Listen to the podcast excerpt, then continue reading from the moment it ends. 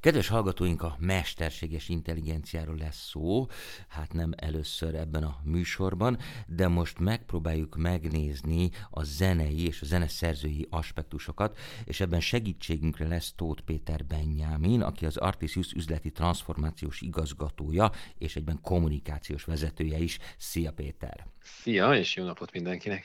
No, hát megjelent nálatok a dalszerző blogon egy közlemény, vagy egy, úgy tetszik, egy információ, amiben valami olyasmi áll, hogy az Európai Uniót kérik a jogkezelők, hogy szabályozza az MI-t, azaz az AI-t, a mesterséges intelligenciát, de én megmondom őszintén, a többi részét nem pontosan értem a dolognak. Nyilvánvaló, hogy szabályozás, hát az szükséges minden szinten, még olyan dolgokra is, amikről még egyelőre nem tudjuk elképzelni, hogy megtörténnek, de pontosan hogyan is fenyegeti a mesterséges intelligencia a dalszerzőket?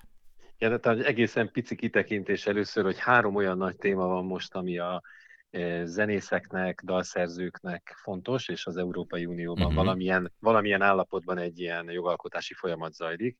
Az egyik ez a mesterséges intelligencia, a másik az a zenei streamingnek a szabályozása, ami szintén egy nagyon fontos téma, és a harmadik az pedig a különböző elsősorban nagy amerikai filmes cégeknek a gyakorlata ellen valamiféle európai fellépés, ami úgy néz ki, hogy ahhoz, hogy egy ilyen nagy amerikai videó on demand szolgáltatónál egy sorozatot vagy filmeket készítsenek, ahhoz a zeneszerzőknek a jogait azt általában megpróbálják egy összegben kivásárolni, ami Európában egy nagyon régóta tiltott gyakorlat, Amerikában ez egy szokás, de Aha. próbálják ugye az európai szerzőket is behúzni ebbe. Úgyhogy ez a három nagy téma van, ami folyton különböző állapotban jeleket küld magáról. Az Jó, várj, az utolsót azt meg is értettem, tehát ez viszonylag egyszerű volt. A, nyilván az emmiről, vagy a mesterséges intelligenciáról fogunk beszélni, de akkor mondj már egy szót a streamingről, vagy hogy az audio streamingről, hogy azzal mi a gond. Igen, a zenei streamingnél vannak kifejezetten piaci jellegű problémák, és van azért szabályozási is. A piacinál ott egyértelműen az a fő kérdés, hogy mennyire tud ez az új láb, ami a zeneiparnak egy azért nem olyan nagyon régóta létező lába, ez mennyire tud egy új fenntartható zeneipart tényleg kitermelni magából.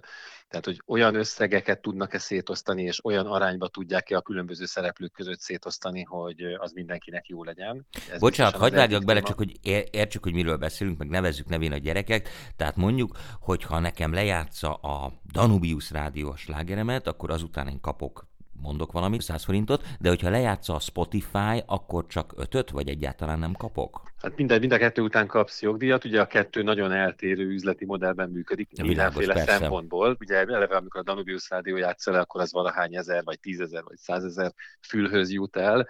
A streamingben pedig ugye egy meghallgatás az tényleg egy embernek a hallgatása általában, tehát egy egészen más megközelítést kell erre uh-huh. alkalmazni. Nagyon sok szereplő van ott, ugye megjelent egy olyan probléma is a zenei streamingben, hogy ami a rádiónál nincs, hogy ugye van ez a nagyon sok pici elhangzás, sok pici meghallgatás, amik lehet, hogy egy dalt vagy egy előadót csak 10-20 hallgatnak, ez nagyon nagy adatmennyiséget szül, szóval nagyon sok felé vezet ez a, ez a téma is el, de az biztos, hogy az egyik ilyen kulcs téma az az, hogy meg lehet-e élni a zenei streamingből származó jogdíjakból, és hogy jól van-e az szétosztva, jó-e az az arány, amit a lemezkiadók kapnak, uh-huh. összevetve mondjuk azzal, amit az előadók vagy a dalszerzők kapnak. Világos, de hogy ez egy ilyen szakmai történet. Igen, igen, igen.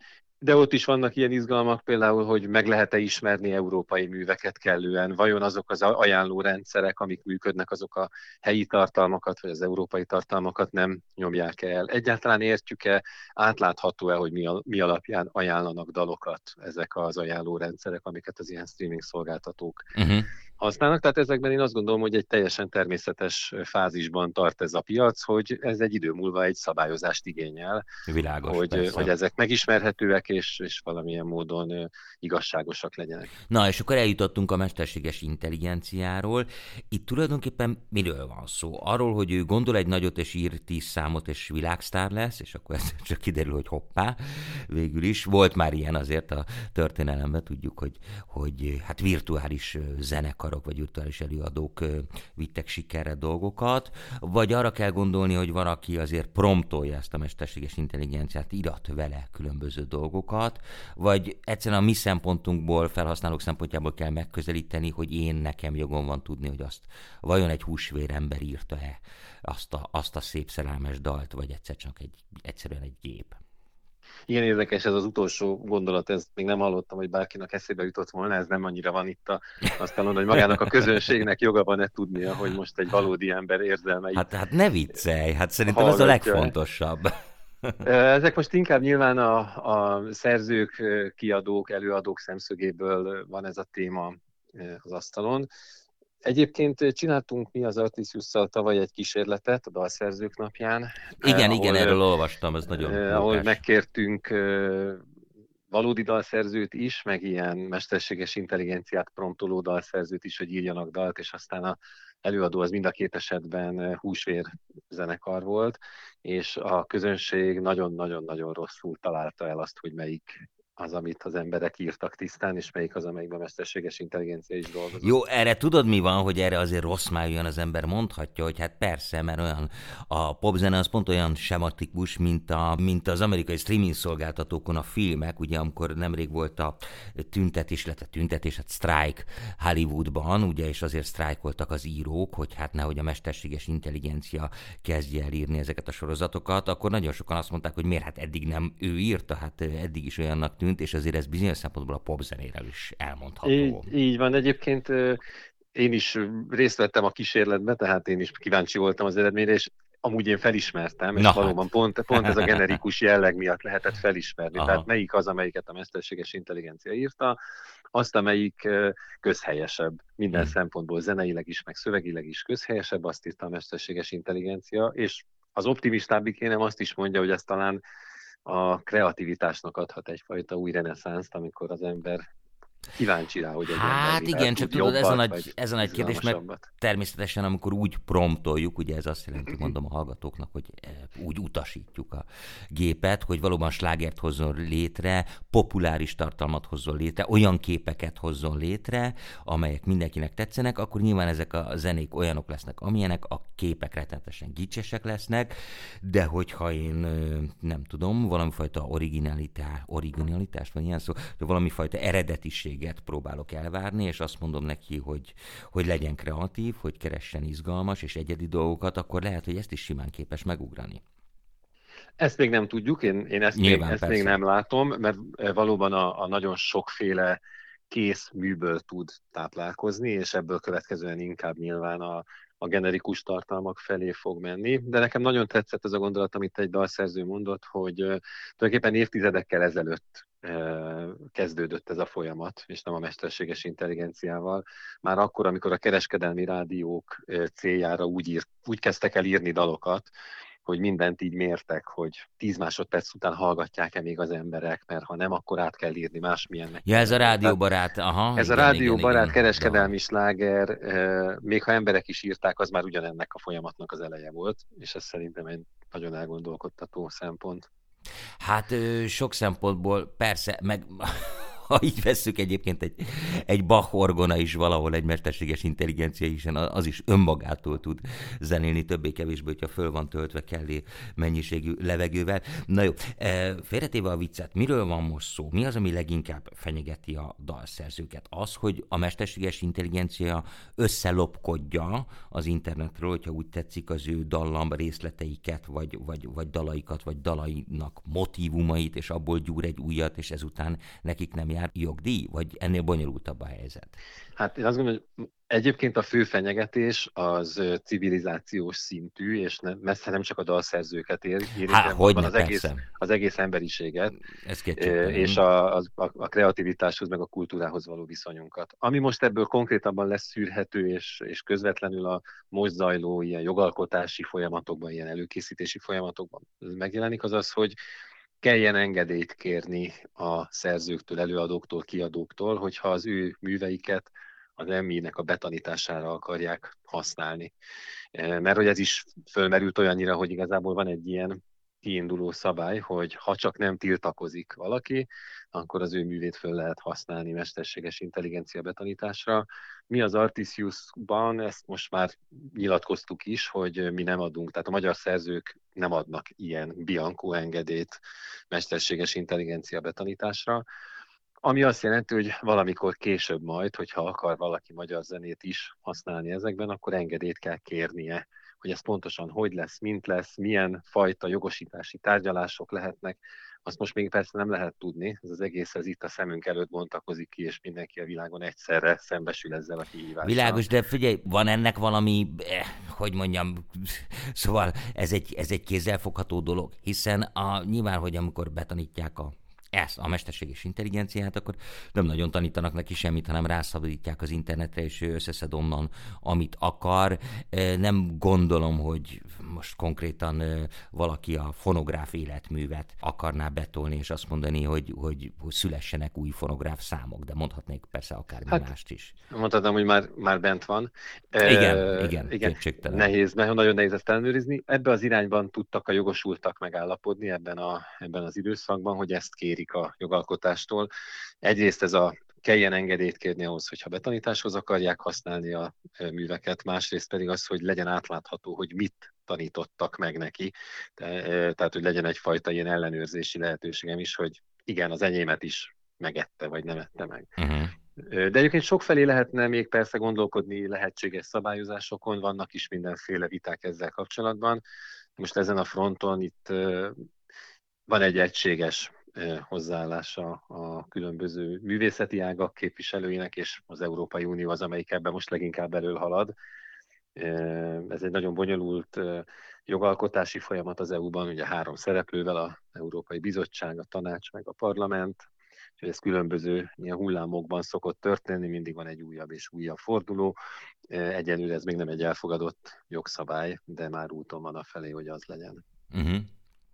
Nézzük egy kicsit a jó oldalát, mert hiszen azért a, hogy mondjam, az, az, a zeneírás és a zenecsinálás az mindig egy rendkívül macerás dolog volt, és ebbe azért nagyon-nagyon sokat segítettek a különböző gépek. Hát ugye előbb hoztam az orgonát, de mindenféle gépek, gépezetek, stb. stb. És nyilván most már valahol ott tartunk, hogyha nem tudom, van, van, egy, van egy rocksláger, és abból kell születni egy szimfonikus átiratnak, mert most az a divat, hogy szimfonikus zenekarokkal adunk elő ilyeneket, akkor hát eddig úgy volt, hogy valaki leült és megírta a szólamokat, megírta a partitúrát, de például egy ilyen melót most már talán akkor rá lehet bízni a mesterséges intelligenciára is, meg, meg nagyon sok hasonlót. Nem tudom, hogy volt-e ilyen tapasztalat, vagy volt-e olyas valaki, aki pont azt emelte ki, hogy mennyi dologban segít neki művészileg mondjuk az AI.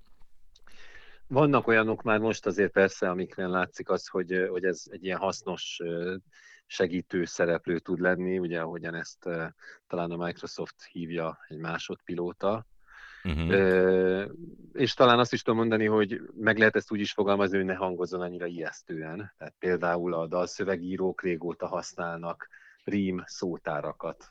Hogy nem, meg szinonima szótárt is, persze. Igen, akár papír alapú, akár netes alapú, tehát hogy ehhez képest az, hogy megkérjük a ChatGPT-t, hogy keressen rímeket, vagy keressen szinonimákat, az nem egy nagy változás ahhoz képest, mint ami eddig volt. Tehát vannak ilyen típusú segítő dolgok, amik az, egyébként a szerzőjogot sem ijesztik meg, tehát ettől még fogjuk tudni, hogy attól még az a szerző, aki a promptot adta, vagy az, aki ezek közül kiválasztotta azt, hogy ide egyébként melyik az, ami a legjobban bepasszol.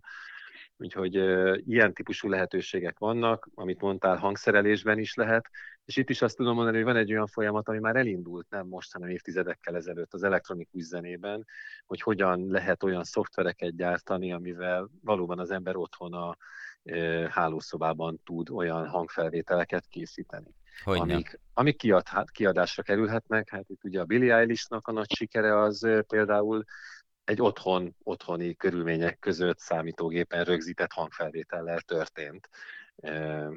Úgyhogy ez, hogy, hogy az eszközök egyre jobban demokratizálják ezt a dalszerzést és a, az előadásoknak a készítését, ez önmagában nem újdonság, ez valószínűleg csak tovább fog folytatódni, tehát még könnyebb lesz dalszerzővé válni, még könnyebb lesz erre a nagy piacra bekerülni.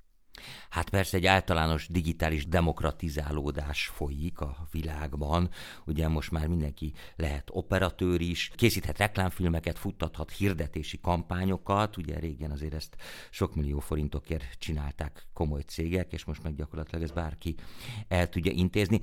Ugyanakkor itt elmerülünk, meg megijedünk egy kicsit a nagy AI, meg digitális tengertől, de az is valahogy egy tapasztalat, hogy azért azzal, hogy befutott az egész ugye fájlcserék és stb. stb. Tehát véget ért az a tulajdonképpen rövidnek mondható korszak a zenészek életében, amikor megcsinálhatták azt, hogy otthon ülnek, soha egy darab koncertet nem adnak, és mégiscsak meg lehet ebből élni a lemez eladásokból. Tehát ez, ez, ez véget ért, és akkor visszatértünk ahhoz a kb. száz évvel ezelőtti korszakhoz, hogy egyszerűen menni kell, és koncertezni kell, és, és meg kell jelenni, és az élőnek pont ettől lesz valami egészen elképesztő nem csak varázsa, de tekintéje annak, hogy valaki tényleg meg tud fogni egy gitárt, és le tud játszani három akkordot, vagy tizenhármat, és tud különböző hangszereken játszani. Szóval én, én érzek egy ilyen visszatérő koncert reneszánst, vagy, vagy, vagy élőzenei reneszánst is. Nem tudom, ti hogy látjátok belülről. Igen, ez, ez egyértelműen látszik, és ez régóta zajlik, nem is, nem is a nem is a Covid utáni vissza csapódásnak az eredménye ez, bár most még jobban látszik talán ez, hogy mennyire igénylik az emberek a, a személyes élményt. Én ebből a szempontból az előadókat egyel kevésbé is féltem, mint mondjuk a dalszerzőket. Tehát itt az előadói szerepben valóban ez a fajta személyesség, jelenlét, ez, ez fontos lesz, sőt, talán még egyre fontosabbá válik. Az ilyen mögöttes szereplők, mint a dalszerzők, az ő munkájuk lehet az, ami esetleg jobban veszélyben forog.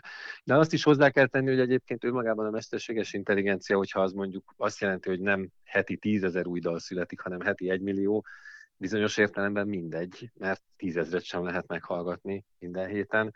Tehát tulajdonképpen kitűnni a tömegből az, az eddig is nehéz volt, és ezen túl is nehéz lesz, és ennek mindig megvan a maga működési modellje minden adott kornak, hogy hogyan lehet kitűnni a tömegből, és az egyébként teszem hozzá, eddig sem feltétlenül a ki tud a legjobban gitározni. Igen, ezt tudjuk. Irányból ment, úgyhogy, úgyhogy érdekes, ez valószínűleg ilyen értelemben mégsem kell félteni az emberi civilizációt, tehát majd újabb és újabb, most még nekünk szokatlan módokon, de de meg fogja találni a módját annak, hogy eldöntse, hogy neki mi az, ami izgalmas, mi az, ami érdekes, mi felé vonzódik.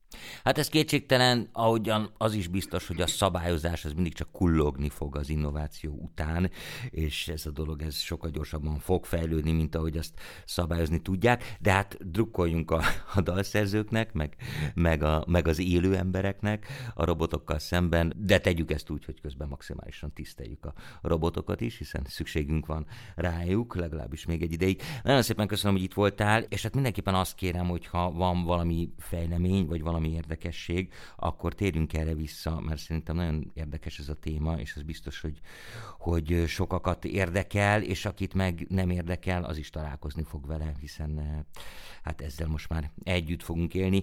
Tóth Péter Benyáminnal beszélgettem az Artisius üzleti transformációs igazgatójával és kommunikációs vezetőjével. Köszönöm szépen, hogy itt voltál. Köszönöm szépen.